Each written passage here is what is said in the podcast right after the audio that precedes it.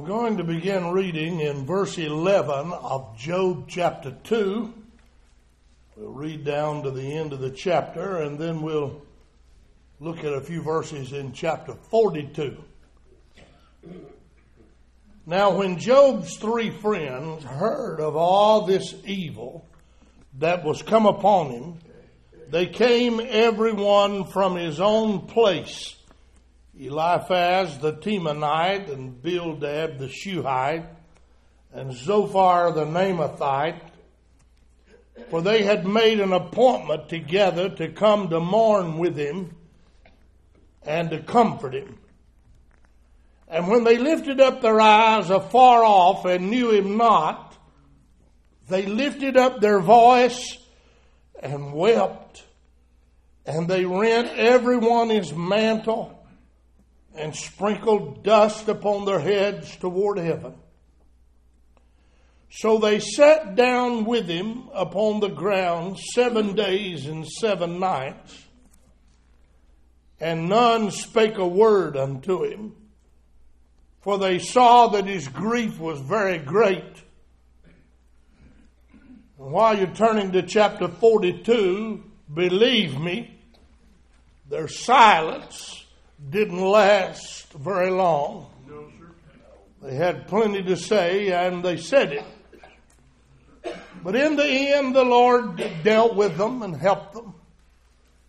Chapter 42, verse 7, after Job had repented of his wrong attitudes, and it was so that after the Lord had spoken these words unto Job, the Lord said to Eliphaz the Temanite, My wrath is kindled against thee and against thy two friends, for ye have not spoken of me the thing that is right, as my servant Job hath.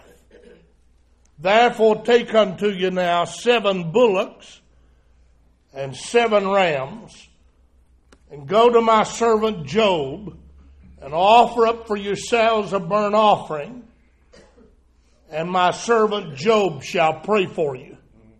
For him will I accept. Lest I deal with you after your folly, in that you have not spoken of me the thing which is right, like my servant Job. So Eliphaz the Temanite, and Bildad the Shuhite, and Zophar the Naamathite went and did according as the Lord commanded them. The Lord also accepted Job, and the Lord turned the captivity of Job when he prayed for his friends. Also, the Lord gave Job twice as much as he had before. For the sake of our visitors tonight, I have it in my heart to preach in these services on some of the character clusters of the Bible. Now, there are chapter clusters, chapters that sort of cling together. One you're very familiar with Psalm 22, 23, and 24. Another one that we love Romans 6, 7, and 8 but they're also character clusters. And on the Lord's Day yesterday, we looked at a couple of those. I emphasized the God of Abraham, Isaac, and Jacob. And I referred to him as the God of our faith. And then last night we went to the book of Daniel and I said some things about the God of of Shadrach, Meshach, and Abednego. He's the God of our fires or our fiery trials. Tonight, although we're not as familiar with these characters as we are with the others, I've not been able to get away from these three individuals. And I want to preach tonight on the God of Eliphaz, Bildad, and Zophar. And I will use this idea. He's the God of our furtherance, our advancement, our development, the God of our furtherance.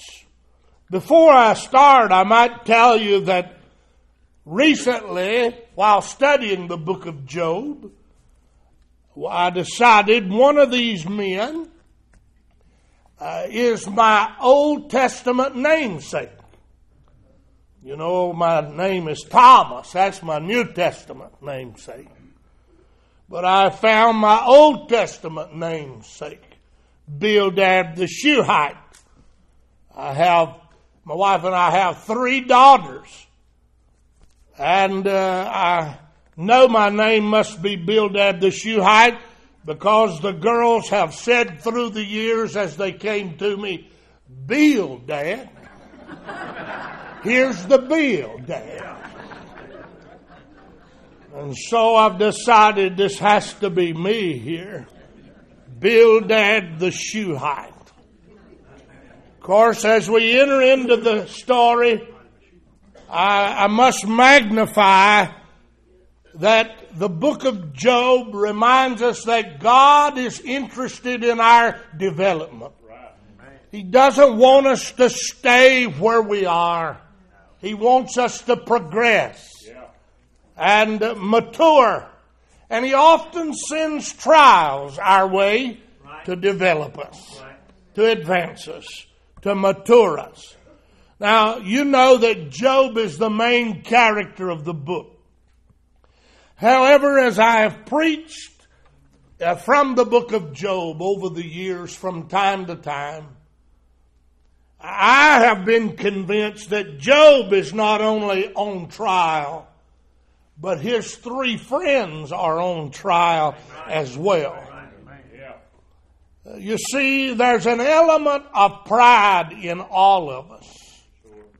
And often we see other people's follies and faults, but we can't see our own. Remember, Jesus warned of that.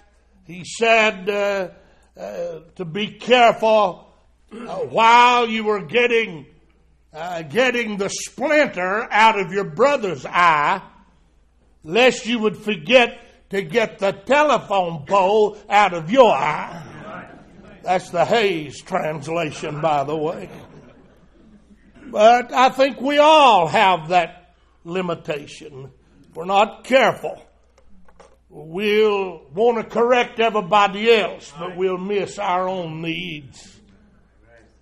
And so I'm addressing a subject tonight that none of us really like the self life. Oh, God has to deal with the self life to make us more like Christ. Now, I like to think of the book of Job in this light. This would be a little capsule uh, picture of the book of Job. Job's friends come and visit him, and after talking to him or listening to him at first, he makes some very uh, strong statements, negative statements about God. He wished he had never been born. He wished that if he had been born, that he had been born dead. And the suggestions are that God made a mistake in allowing him to come on the earth. Well, his friends, instead of saying, Ah, oh, Job, don't talk like that. Uh, that you shouldn't do that. But we all have our days, Job. Instead of that, they attacked him. They began to throw darts into his spirit. And uh, instead of Job saying, You're right, I'm wrong, he fought back. Uh, here's my picture. They come to him and they say, Job, you're sick. You need to go to the doctor. And Job looks at them and he says, No, I'm not the one sick. You three are sick. And they say, No, uh, we're, we're not sick. You, you, you've got a real problem. Uh, he said, No, I don't. They said, Yes, you do. And so eventually, Job gets to the doctor. And the doctor says to Job, You're sick. And Job admits, Yes, you're right, Lord. I'm sick. But what Job's friends didn't realize is while they were telling Job, You're sick, they were sick also. And in the end, the doctor has to deal with them as well. So it is with all of us. We all have great needs. And the Lord uses trials and failures in our lives to help us get to Him and get help. Now, with that in mind, I want us to look at Job's three friends. Can I say Job's friends instead of Eliphaz, Bildad, Zophar, and all their other titles? I want us to just take a moment with those early verses in chapter 2. Here we see Job's friends and their beginning concern, the beginning concern of Job's friends. They heard of all that had taken place in his life, and they made an appointment to come and mourn with him and to comfort him. They never did get around to comforting him, uh, but that was their original intention was to mourn with him and to comfort him. You remember at one point Job said, "Miserable comforters are ye all." Yeah. Uh, in other words, if if uh, if you're my friends, who needs enemies? Uh, as they really analyze this situation. Let, let me mention two or three things about their concern here in the beginning. First of all, we see the link in their concern. They didn't just up and decide, the three of them, that they would meet here and talk to this fellow whom they had never known or met. But the link was all three of them were Job's friends. I think one of the elements God uses in developing us is our friends and how they feel about us and what they say about us. Yeah. In fact, there's some people I really don't care what they think. But my friends, if they say something negatively, I'm ready to get on the phone right then and say, hey, what's going on? Why'd you say that? Uh, and so God is going to use these friends in Job's life, and He's going to use Job's friendship in their lives. That's the link in their concern. They had a, a former acquaintance, a, friendship that had been developed between the three. I'm not going to just give one conclusion, but maybe 50 conclusions wrapped up in one. We could say their friendship may have been based on all of their wisdom and their human philosophy. The three friends and Job, all four were wise people. And so that may have been what brought them together as friends. Secondly, I want to mention not only the link in their concern, their friendship, but I would mention the legitimacy in their concern. Now, I'm going to say some negative things about these three boys tonight. But don't forget this. When they first came, they were concerned for Job. They were legitimately, genuinely, definitely interested in mourning uh, for or with him and comforting him.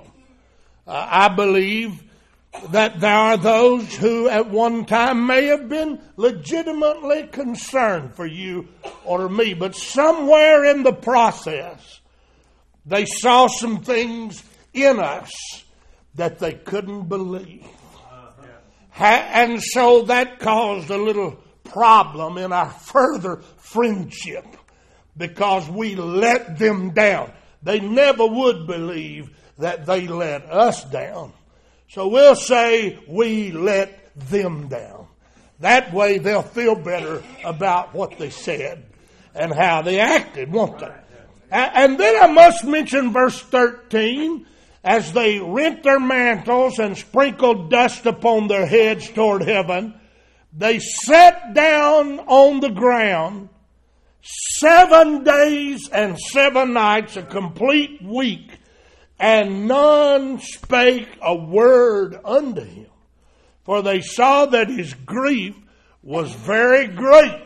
I'm going to mention here at the first, we see not only the link, they were friends, and the legitimacy, they really came to try to help him. But in the beginning, we see also the long suffering in their concern.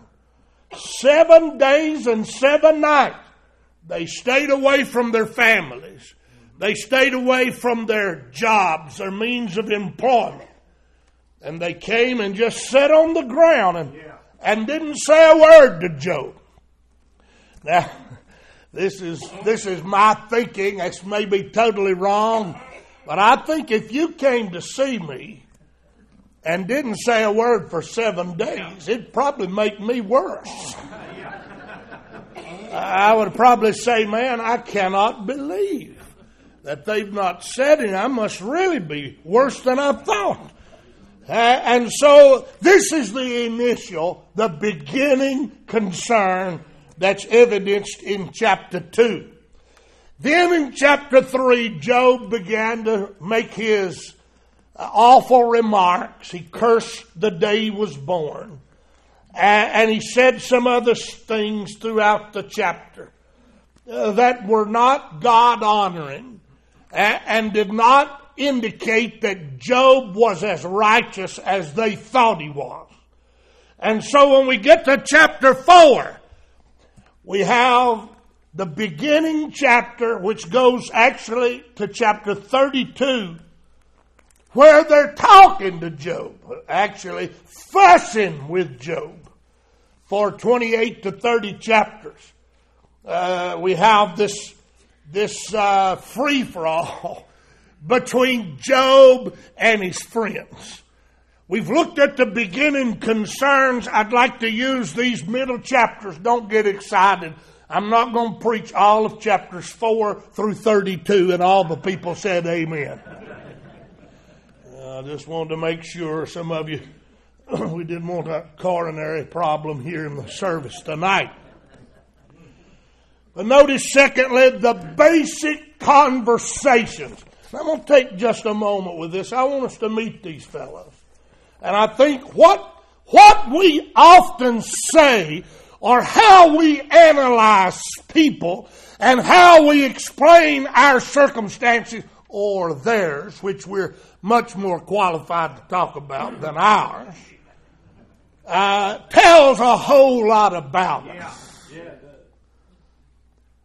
Somebody said, You better watch him. He's always quiet. That's the one I don't watch. It's the one that's always talking that I watch. Uh, the one that's always telling everybody how it ought to be and what they'd do. Yeah. They're the ones that I watch. Yeah. And so let's watch these three fellas as they run their trap for 30 chapters and tell Job what's wrong with him and what he ought to do. I'm sure they're Baptists. They couldn't be Church of God. No. They'd lose their salvation. And, and they couldn't be Presbyterian uh, because it's just a little too brassy. Some of the things they say, they have to be Baptists. Of course, that's the crowd I'm very familiar with, so uh, allow me a little room there. I, I like to refer to Eliphaz and his conversation with Job as the testimonial experience. Everything he says is based on his experience. Now, if you want to hear somebody speak authoritatively, let them tell you what they know by experience. Doesn't really matter what the Bible says or what you think. I've had this experience. And, I am qualified to talk to you on that basis. And Brother Eliphaz certainly uh, talked to Job on the basis of his experience. Now, come with me to chapter 4, and we're introduced to Eliphaz. Then Eliphaz the Temanite answered and said, and in the first few verses here, he acts like he's appreciating Job. He said, Thou hast instructed many, verse 3. Thou hast strengthened the weak hands. Thy words have upholden him that was falling. Thou hast strengthened the feeble knees. But, oh, look out here. But now it cometh upon thee, and thou faintest. It toucheth thee, and thou art troubled. And so he begins to get down to his feelings about Job. Look at verse 8. Here we have his experience, even as I have seen. They that plow iniquity and sow wickedness reap the same. That is, Job, the reason you're having it so hard, the reason God's having to deal with you so rough, is you have dealt roughly with God. You have been unrighteous. And now God is going to have to deal with you for your unrighteousness. I, love verse number 12 and following. After he's mowed Job down, and told him the reason this has happened to him is he's unrighteous. And he said, Your children, they're dead because of you too. It's all so encouraging, isn't it? Verse 12, he said, Now a thing, look out, was secretly brought to me. And mine ear received a little thereof. Of course, Job, I didn't get it all. It was so profound and so deep. But I got a little bit of it in thoughts from the visions of the night when deep sleep falleth on them. He said in verse 15, Then a spirit passed before my face. Watch out. The hair of my flesh stood up. And so he tells Job this hair raising experience. And he judges him on that account. Now, this is not the last time that Eliphaz speaks. Here we have it in chapters 4 and 5. Then Job shoots back in chapter 6 and 7. And then in chapter 8, Brother Bildad speaks. But you can believe this every time Eliphaz uh, gets an opportunity uh, for the microphone, we would say today he talks about his experience and how he views Job's calamity on the basis of his experience. I want to tell you, beloved, I don't care what our experiences have been. We should not judge someone sight unseen. We've not walked in their shoes. We've not faced the uh, the confrontations that they have faced, we have not carried the burdens that they have carried. And wise is the person who doesn't try to show all they know on the basis of their experience. In chapter 8, Brother Bildad speaks up. I used his name a moment ago to uh, sort of identify myself. But it's been said that he's the shortest man in the Bible because he's called Bildad the Shuhite. Well, I don't think that's how you spell Shuhite uh, when you're talking about somebody being short. But you better believe he didn't know he was short. He thought he was taller than the rest of them. And uh, every time you see him, it's not his experience that he's talking about, it's tradition. The traditional evaluations. The way we've always seen it, Job, and the way we've always done it, and the way God has always done it. He said, You can just listen to me and I'll give you the report. The good report on that. I understand that, Job. Uh, of course, in chapter 8, verse 2, he called Job a, a strong wind. He said, How long shall the words of thy mouth be like a strong wind? It sounds to me like he's calling Job a windbag. I was braggadocious when I was a boy. I had to always tell some great thing that I was going to do. And my Uncle Bill, he took it upon himself to try to whittle me down to size. And he gave me a nickname, J.P. Blowhard. And about the time I was telling my cousins on Sunday afternoon something great that I was going to do, he would push back the screen of Grandma's house and he would say, Tell it, JP. Or is that the way it's going to be, JP? Well, Bildad puts down Job in that way. He said, You're running your mouth too much. You don't know what you're talking about. Can you imagine anybody telling Job, you don't know what you're talking about? He said uh, in this eighth chapter, he said, if you're right, verse number four, wouldn't God have cast them away for their transgression? Uh, not, not somebody else's. Verse 8, I pray thee inquire of the former age. Let's look at tradition, Job. And basically saying tradition tells us that you're reaping what you've sown. You, you can't explain your behavior, what you said a while ago. You can't explain your children's little graves up there on the hillside. You can't explain why you have lost all your possessions. You can't explain your condition except you've done wrong and God's evening the score, Job.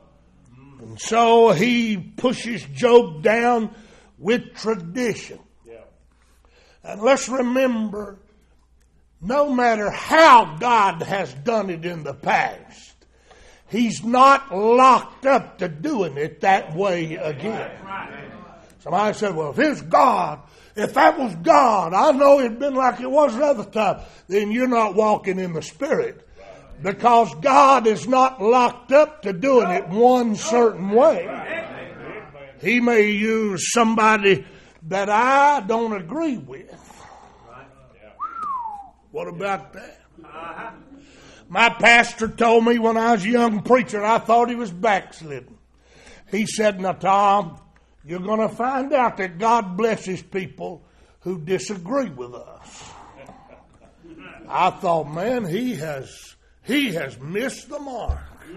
He's compromising as sure as the world. But I've lived long enough to watch God send rain on the just and the unjust and bless people that are not necessarily in my little half a bushel basket. Right. They don't have to do it my exact way. They don't have to sing out of the same hymnal. Right. They don't have to have the same kind of lighting that we have at our church. Right. They don't have to have the same look in the front yard of the platform. God is able to go beyond our little traditions. And I know that there's some dangers in our day of taking things to extremes to try to meet the society's wants and desires. But I want to tell you there are some areas that you and I must learn that God is bigger than our opinions in. And He might use somebody whose hair's not quite combed like mine and, and he might use somebody that doesn't have a tie on uh-huh. or doesn't uh, look the way we think they ought to look. Tradition is a big subject, and oh, I don't want to get locked into it tonight, but I want to tell you I've seen a lot of people who were in a little box about a half inch by a half inch by a half inch by a half inch and they could not get out of that little box. I don't want to live like that. I, I hope I have a few more years on down the road And if God wants to do something in my children's lives, I hope I'll be big enough to accept their experience on their level and not try to make them come up to mine. God takes a lifetime in developing us, and then we think somebody's got to jump up to our level immediately. No, let's give him time to work in their lives. And so there's Eliphaz conversation. He's talking about his testimony and his experience. There's Bildad's conversation. He's locked up tr- to tradition and he explains everything on that basis. Then we have Brother Zophar. Of course, Job wasn't silent to Bildad. He came right back after him, just like he had Eliphaz. And on through chapter 10, he talks and talks and talks. By the way, if you've got all the answers, you can talk a lot. And these boys had all answers, including Job. And they talk a whole lot. In chapter 11, however, it's Zophar's turn. And uh, uh, I, I want to call him Sophar instead of Zophar. Because he tries to give the total estimation of things. He, it's like he calculates it. And he says, Here how, here's how it is. I'm going to tell you how it is. Uh, now, I have had people tell me how it is after it was. Yeah. But the, here's a man who's trying to tell how it is as it is. And uh, uh, he's heard enough, he says. Verse 2 of chapter 11 Should not the multitude of words be answered? And should a man full of talk be justified? Should thy lies make men hold their peace? And when thou mockest, shall not man make thee ashamed? Hold on so far. Job was hurting a little while ago, and y'all were coming to mourn with him. Yeah. Take it easy on the old boy. But he's, he says Job is proud. He said you haven't confessed you're wrong. And uh, he said you're full of vanity. In fact, look down at verse number 13. He said, Job, if you just repent, there's no telling what God might do in your life. If thou would prepare thine heart and stretch out thy hands toward him, Verse 15, for then shalt thou lift up thy face without spot. He said you wouldn't have all these sores on your face if you'd just repent. Well, now hold it. Who gave him that insight? There's a lot of people who've tried to serve God and hurt and, and had pain and sorrow their entire lives away with this idea that God saves us from suffering. He may put us right in the middle of it to deal with our attitude, to bring about a humble spirit in us instead of an old proud attitude. And so here are the three the three friends. That's their basic conversations. We'll not look at all the other chapters by the way, Job didn't take it without getting angry.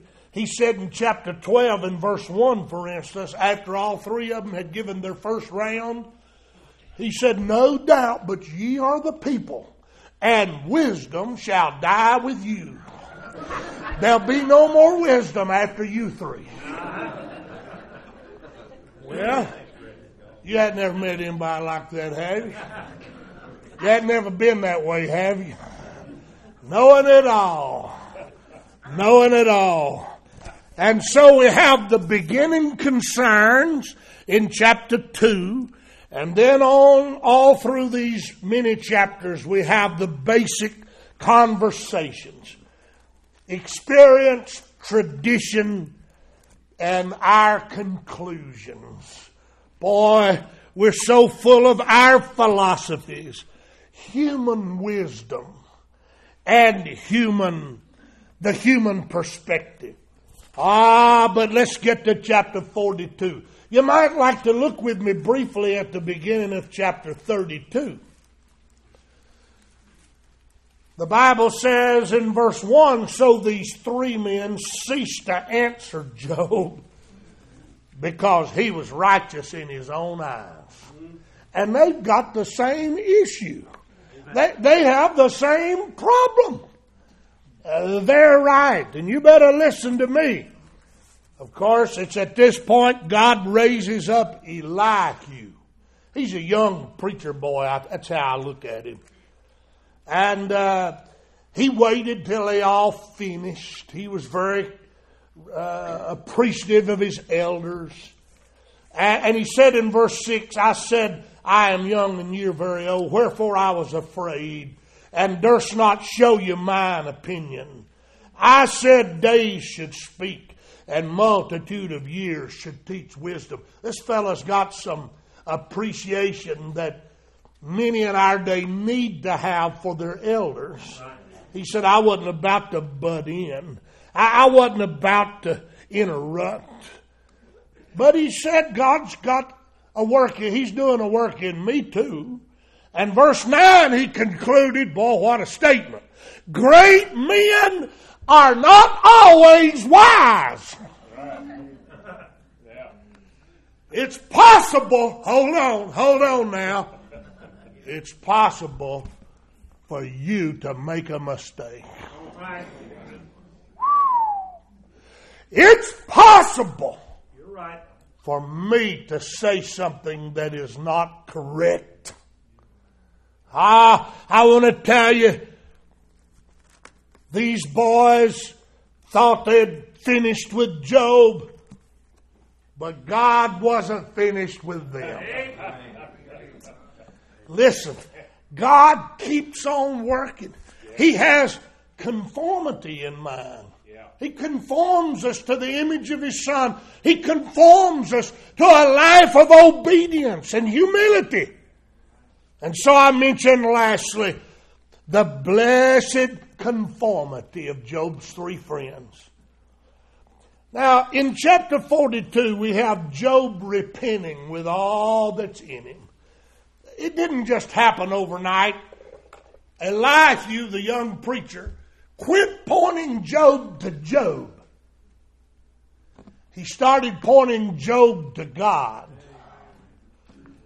An older preacher in our area told me, he said, Tom, early on I learned a great lesson that preaching is pointing people to God and then trying to move with them into His presence. Well, Elihu did just that. He told Job about the greatness of God, the grace of God, the government of God. And when he finished bragging on God, God came blowing through. It said that he came in the whirlwind. And, uh, and then he began to talk to Job. And Job came out repenting. Oh, brother, God can do with us what our friends cannot do with us. God can do with our friends what we cannot do with our friends. And so Job repents. He said in verse 5 of chapter 42, I have heard of thee by the hearing of the ear, but now mine eye seeth thee. Wherefore I abhor myself and repent in dust and ashes. And when Job repented, God said, Eliphaz, Eliphaz, I'm upset with you and your two buddies because you've not come to the same conclusion about me as Job has. That I'm right and you're wrong. You, you're in the same shape Job's been in. You think you're right. And he said, I, I want you to bring some offerings That's the beginning aspect of conformity. The offerings of conformity. You know, all the offerings in the Old Testament pointed to Christ. And so I would use this to say the first thing we need to do is start looking to Christ. Amen. Even here tonight, we don't need to look at one another's ideas or one another's convictions or weigh one person's thoughts over another person's thoughts. We need to look unto Jesus, the author and finisher of our faith, who for the joy that was set before him endured the cross, despising the shame, and is now set down at the right hand of the throne of God. So there's the offerings of conformity. And then there's the order of conformity. God repeated it in verse 8.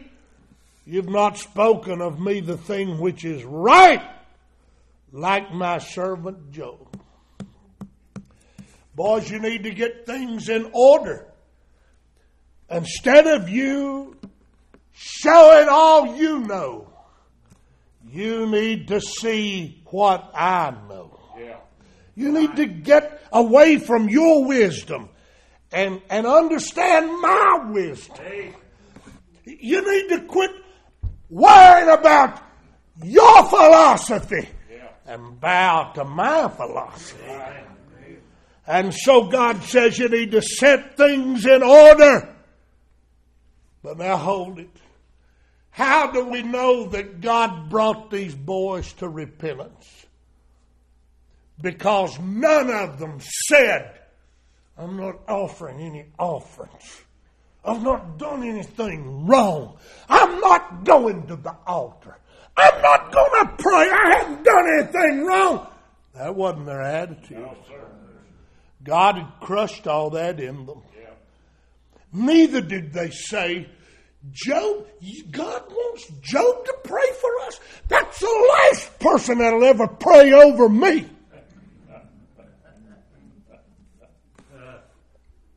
But the Bible tells us that they did, verse 9, according as the Lord commanded them.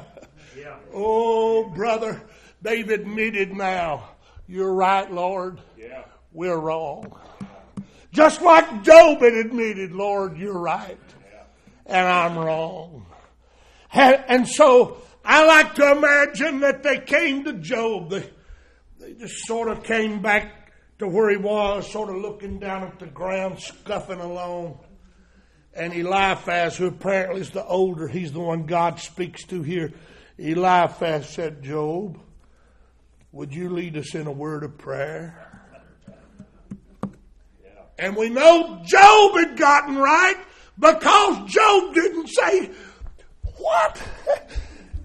You three know it alls want me to pray? Not on your life. You do your own praying, boys. No. Job began to pray. Yeah. He prayed for his friends. I believe he prayed for God's blessings upon them. He must have prayed for God's blessings upon their children. Lord, I've had to bury mine, but I pray that you bless these fellows' children. Lord, I've lost everything. But Lord, I pray that you'll keep adding to these brethren. Bless them abundantly. I want to tell somebody, say, I'm not praying for that bunch that said what they said about me. I'm not praying for him. I'm not praying for her. And you'll just continue on underdeveloped spiritually. God is out to develop us. He's out to further us. And Job prayed. We have no record of his prayer. We're just told the Lord turned the captivity of right. Job he when he prayed for his friends. And the Lord gave Job twice as much as he had before. Yeah. Now I'm not a I'm not a hunter. It probably wouldn't take you long to conclude that. You understand? My brother got all those genes in our family. He's a mighty hunter. Boy, And you know, the bow season comes in. He gets that bunch of hay out in the backyard and puts his target on it. He trues in that bow. He doesn't want to get out there in the woods and go to shooting at that deer and that arrow go above the deer or to the right of the deer. And so he trues it in. You deer hunters know what I'm talking about. It seems to me that God said, Boys, you've shot below the target. You missed me. Yeah. You saw Job and you saw tradition and you saw experience and, and you saw conclusions, but you missed me, boys. And you need to go and ask Job to pray for you because he missed me too. But now that I've revealed myself to him, he's seeing me from the proper perspective. And, and he's got his eyes on the target. He, he's on the mark now. And I want y'all to go have him pray for you and you'll get on the mark.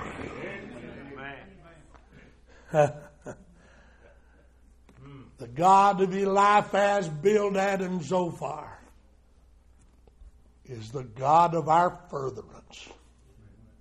Somebody said, Oh, want pray for me. I want to grow. I want to mature. Oh, I want to progress in grace. I want to go forward. Hmm. Then you may have to go and ask Job to pray for you.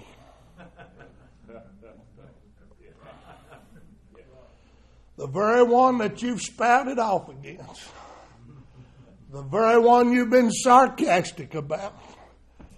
You may, if you make any more progress, right. Right. you may have to go and say, Brother Job, would you lead us in a word of prayer? It's humbling. But oh, it takes us forward. Yeah. It humbles us down before God puts us in our proper place so His blessings can be upon us. Are you interested in that? Oh, I am. I don't want to be locked up to my little opinion. I want to bow afresh to God and trust Him to take me further. I don't want to be where I am this same time next year. Do you? I want to make some progress. Then I'm going to have to be honest, Lord. I'm wrong. I've been wrong. It's not my brother nor my sister, but it's me, O oh Lord. I'm the one standing in the need of prayer. You've been very kind as I've tried to pour out my heart. Would you stand with me, please? Your heads are bowed, your eyes are closed.